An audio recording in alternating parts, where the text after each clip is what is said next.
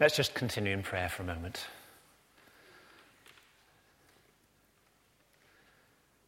May the grace of God, which we have received, and gratitude to God in all that we attempt for him, be strengthened and deepened in our lives now as we seek to further understand and apply his word together. Amen. If you could open up your Bibles again at that reading uh, that Martin gave us, just a few uh, verses from First Letter of Peter and chapter three. This was verses eight to twelve and page one thousand two hundred nineteen in the, in the Bibles.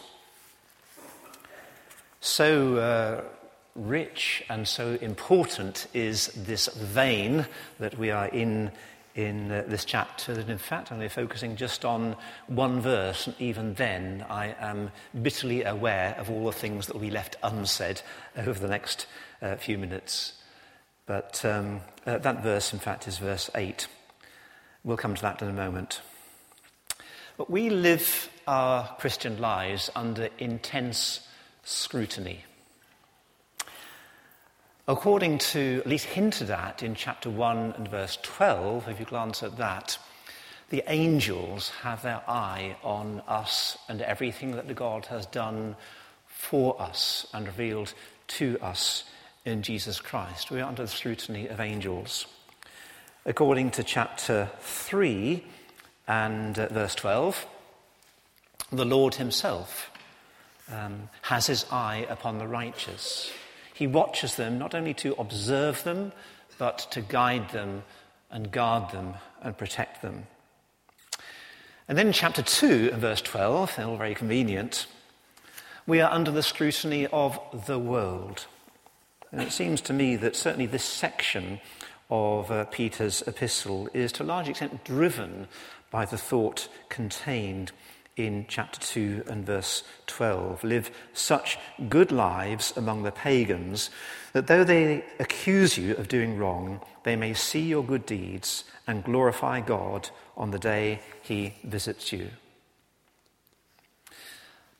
Now, there are probably many things uh, about God's people that uh, interest the angels, that interest our Heavenly Father, that interest the world, as far as the world is concerned, not, not least what we'll get up to next in terms of the next scandal that can, uh, that can charm or excite the world. But it seems to me that one of the things that astonishes angels and delights God and convicts the world more than almost anything else is to see the followers of Jesus Christ living in harmony with one another. And so that takes us to verse eight, which is the uh, the verse that I'd like us to focus our thoughts on over the next few minutes. Finally, all of you live in harmony with one another. And we have in this verse uh, something like the five fingers of a hand uh, sticking out, um, not completely different, but working together um, in order to give us a picture of what we might call the togetherness that uh, is part of Peter's vision for the followers of Jesus Christ. Live in harmony, be sympathetic, love as brothers, be compassionate and humble. Five things I'd like to just quickly comment on each of those in turn and then say a few further words by way of further application. You might think these five qualities are something like apple pie and fatherhood. Topical reference there. Um, yeah, who could possibly be against things like living in harmony and sympathy and love and compassion and humility and so on? And yet they're not entirely straightforward. And in fact, not all of these qualities are even favoured by, in some secular circles. So they do take, I think, uh, a bit of unpacking. I'd like you to notice also, however, that this verse begins with an address, all of you. It may just be that if you've come along uh, of last uh, Sunday evening or two and heard teaching that focuses on uh, masters and slaves and husbands and wives, you might have thought to yourself, well, I'm not any of those things, so um, it doesn't apply to me. But there's no getting away from it tonight. This is addressed to all of us. Let's look anyway at these five qualities briefly in turn. Live in harmony with one another. Harmony. The word here means like-mindedness.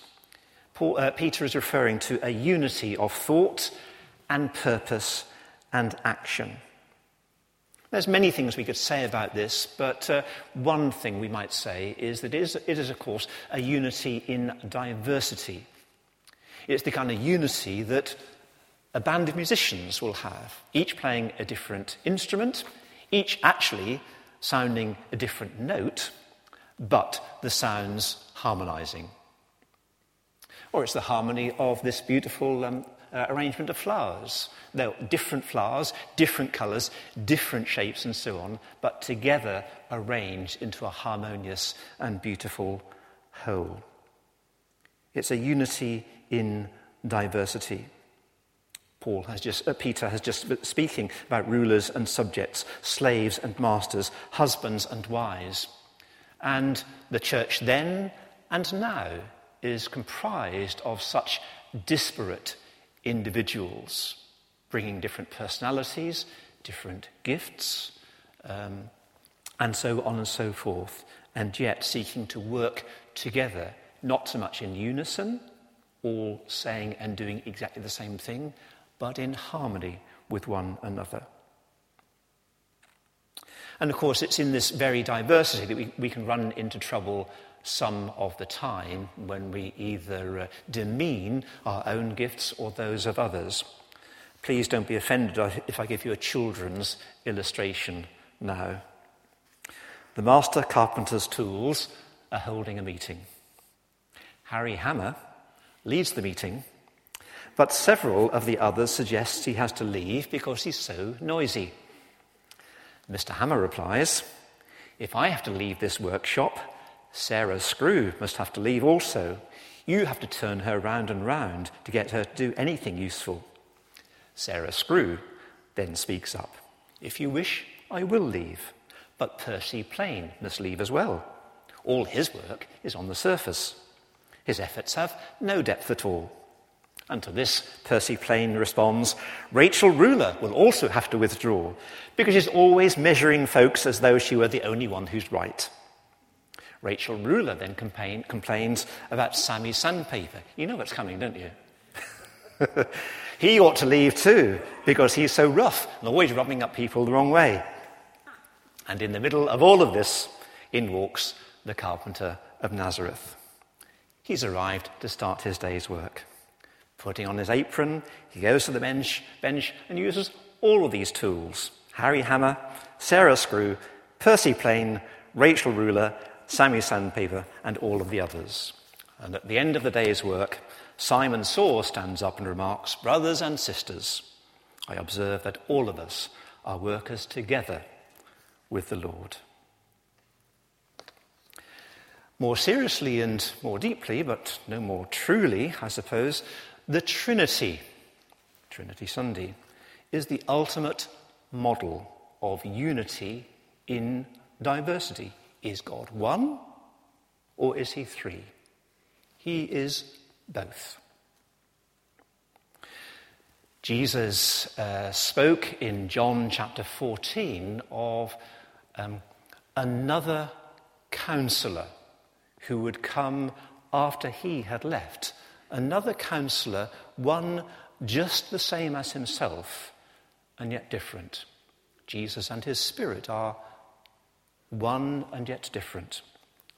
And then in John chapter seventeen, Jesus prayed that all of them, all of those who would follow, all would be one. Just, Father, Jesus prays, as we are one. Christian unity modelled on the unity in diversity that is found within the Godhead itself. That's a comment or two then about harmony amongst God's people. But now, secondly, sympathy. Be sympathetic. It's a funny old word. If you come from the kind of background that I come from, which is a nursing, a healthcare background, then you will have been taught that sympathy is actually rather a bad thing. We don't do sympathy, we do empathy. Uh, sympathy is about being sorry for people, and empathy is about getting alongside people and making an effort to gain some insight into their feelings and all that kind of thing. Now, if we're going to make that distinction, which I don't have a, a worry with, then Peter would have been talking, if the word had been available to him, about empathy. He's certainly not talking about simply feeling sorry for people. So if you want to read empathy there, I'm perfectly happy with that, and I think Peter would be happy too. Uh, Paul speaks of this kind of quality as well, in a number of places, including Romans chapter twelve, when he says, "Rejoice with those who rejoice, and weep with those who who weep." That's getting alongside people and feeling with them and, and feeling into their experiences alongside them. And all of this is modelled on our great high priest, isn't it? Hebrews chapter four. We do not have a high priest who is unable to sympathise with our weakness, but we have one who is tempted in every way, just as we are, without yet without sin. Jesus Christ, the great example of sympathy, knowing what it's like to be tempted, to be in our position, we as fallen human beings. Let's comment then about sympathy. Then thirdly, we have brotherly love. Now, this is not merely comradeship. It's not based on similarities of age or gender or social class or shared hobbies or education. Brotherly, brotherly love is that family love that comes from knowing that we are children of the same Heavenly Father and brothers and sisters in Christ. Glance quickly with me at chapter one and verse twenty-two, and you'll see that Peter's already been um, speaking and writing about this. "Now that you have pur- purified yourselves by obeying the truth, so that you have sincere love for your brothers, love one another deeply from the heart. For," he says, "you have been born again, not of perishable seed, but of imperishable." It is out of our new birth in Jesus Christ, and as brothers and sisters in him, and children of our Heavenly Father, that Christian love, brotherly love, can begin to demonstrate itself. And let me remind you too that a world is watching as we reach out in the community games, in Who Cares, in the holiday club, and reach out into the neighbourhood. People will watch, people will notice the kinds of relationship that we have with one another. "By this," said Jesus, "everyone will know that you are my disciples, if you love one another." Fourth, compassion. Now, the word compassion is one of those gut words. We we would talk about a gut feeling, and that's very much what Peter has in mind here. Um, there's a very remarkable passage at the beginning of Mark's Gospel, in chapter towards the end of chapter one, where Jesus uh, is uh, meets a leper, and looking out on this man with leprosy. Um, our version, New International Version, uh, says Jesus was moved with compassion. Same word as you find here. But a number of the oldest manuscripts of Mark's Gospel, it's actually got moved with anger. It's that strong. And many scholars uh, think that's actually the original reading. Now, Jesus wasn't angry with the man with leprosy. He healed the man. But angry perhaps at the state that humankind has brought itself into, whereby we are living in such a fragmented and suffering world. Maybe it's something like that. But I'm simply trying to get over to the strength of feeling in these words, compassion, and even in anger. Yes, Jesus was angry from time to time in a constructive and positive way.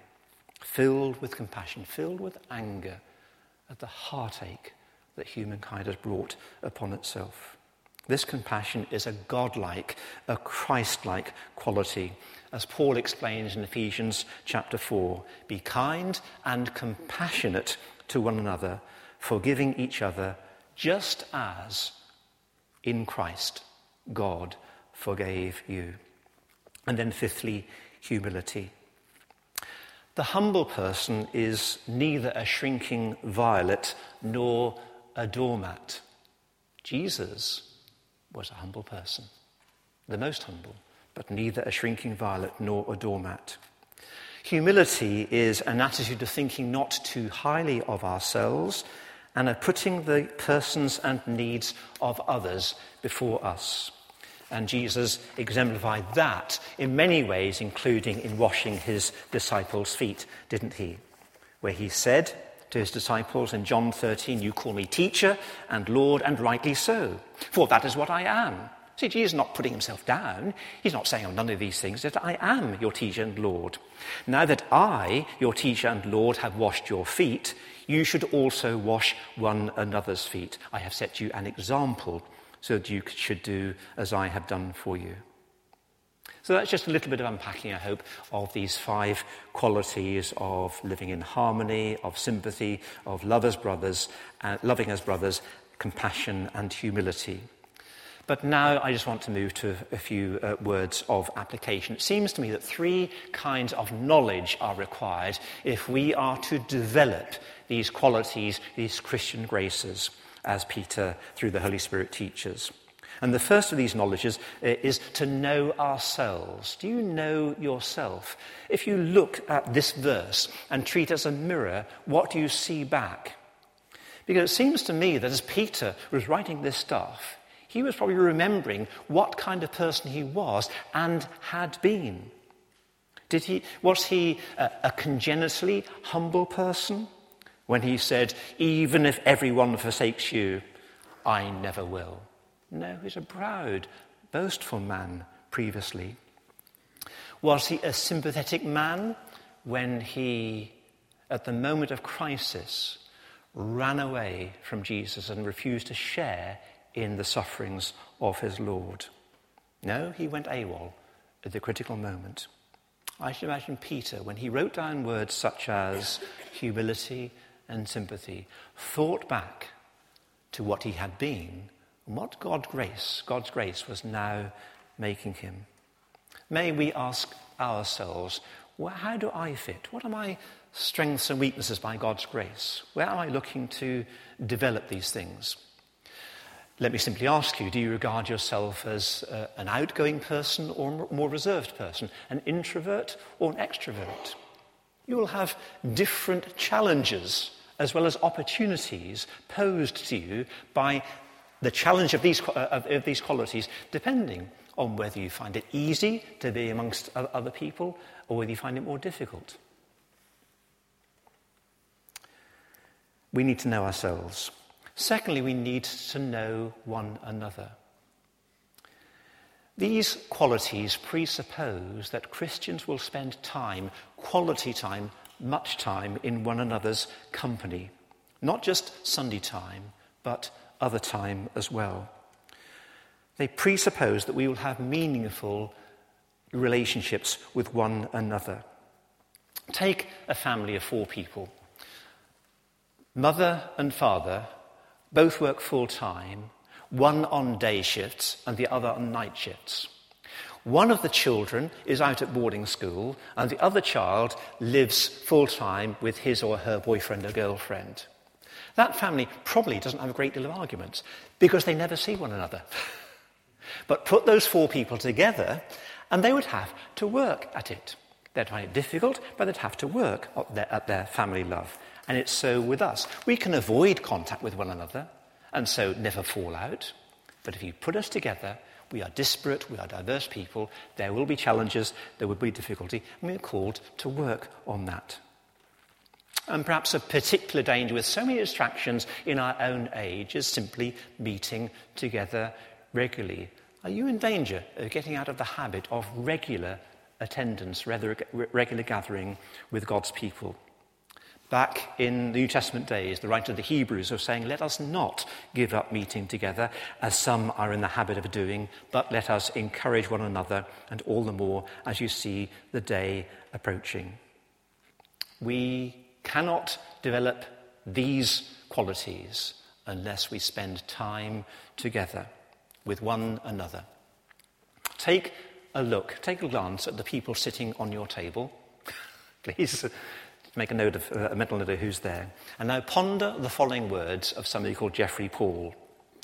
There is no way of belonging to Christ except by gladly and irrevocably belonging to that marvellous and extraordinary ragbag of saints and fatheads who make up the one holy Catholic and Apostolic Church. Let's get on with it. Let's know ourselves, let's get to know one another more deeply and more richly, and thirdly and lastly, let us get to know Christ. Christ urges togetherness by his teaching, and he models it by his example. He empowers it by his saving work, because he's given us new birth into a living hope through, the resurrect, through his resurrection. And togetherness, as we've noted already, lies at the very heart of the Godhead. Again, I don't want to shoehorn the Trinity just because it's uh, Trinity Sunday, but did you notice, uh, are, are you aware, that right at the beginning, in ch- uh, chapter one and verse two, Peter is uh, is showing where all of this comes from. Um, chosen by the Father, made holy by the Spirit, and purified by the love by the blood of the Son. Finally, and this really is finally, it's not, I'm not halfway through, don't worry. Finally, all of you live in harmony with one another. Be sympathetic, love as brothers, be compassionate and humble. And if we do so by God's good grace, we will give and bring astonishment to the angels. We will bring delight to our Heavenly Father, and we will bring conviction to a watching world.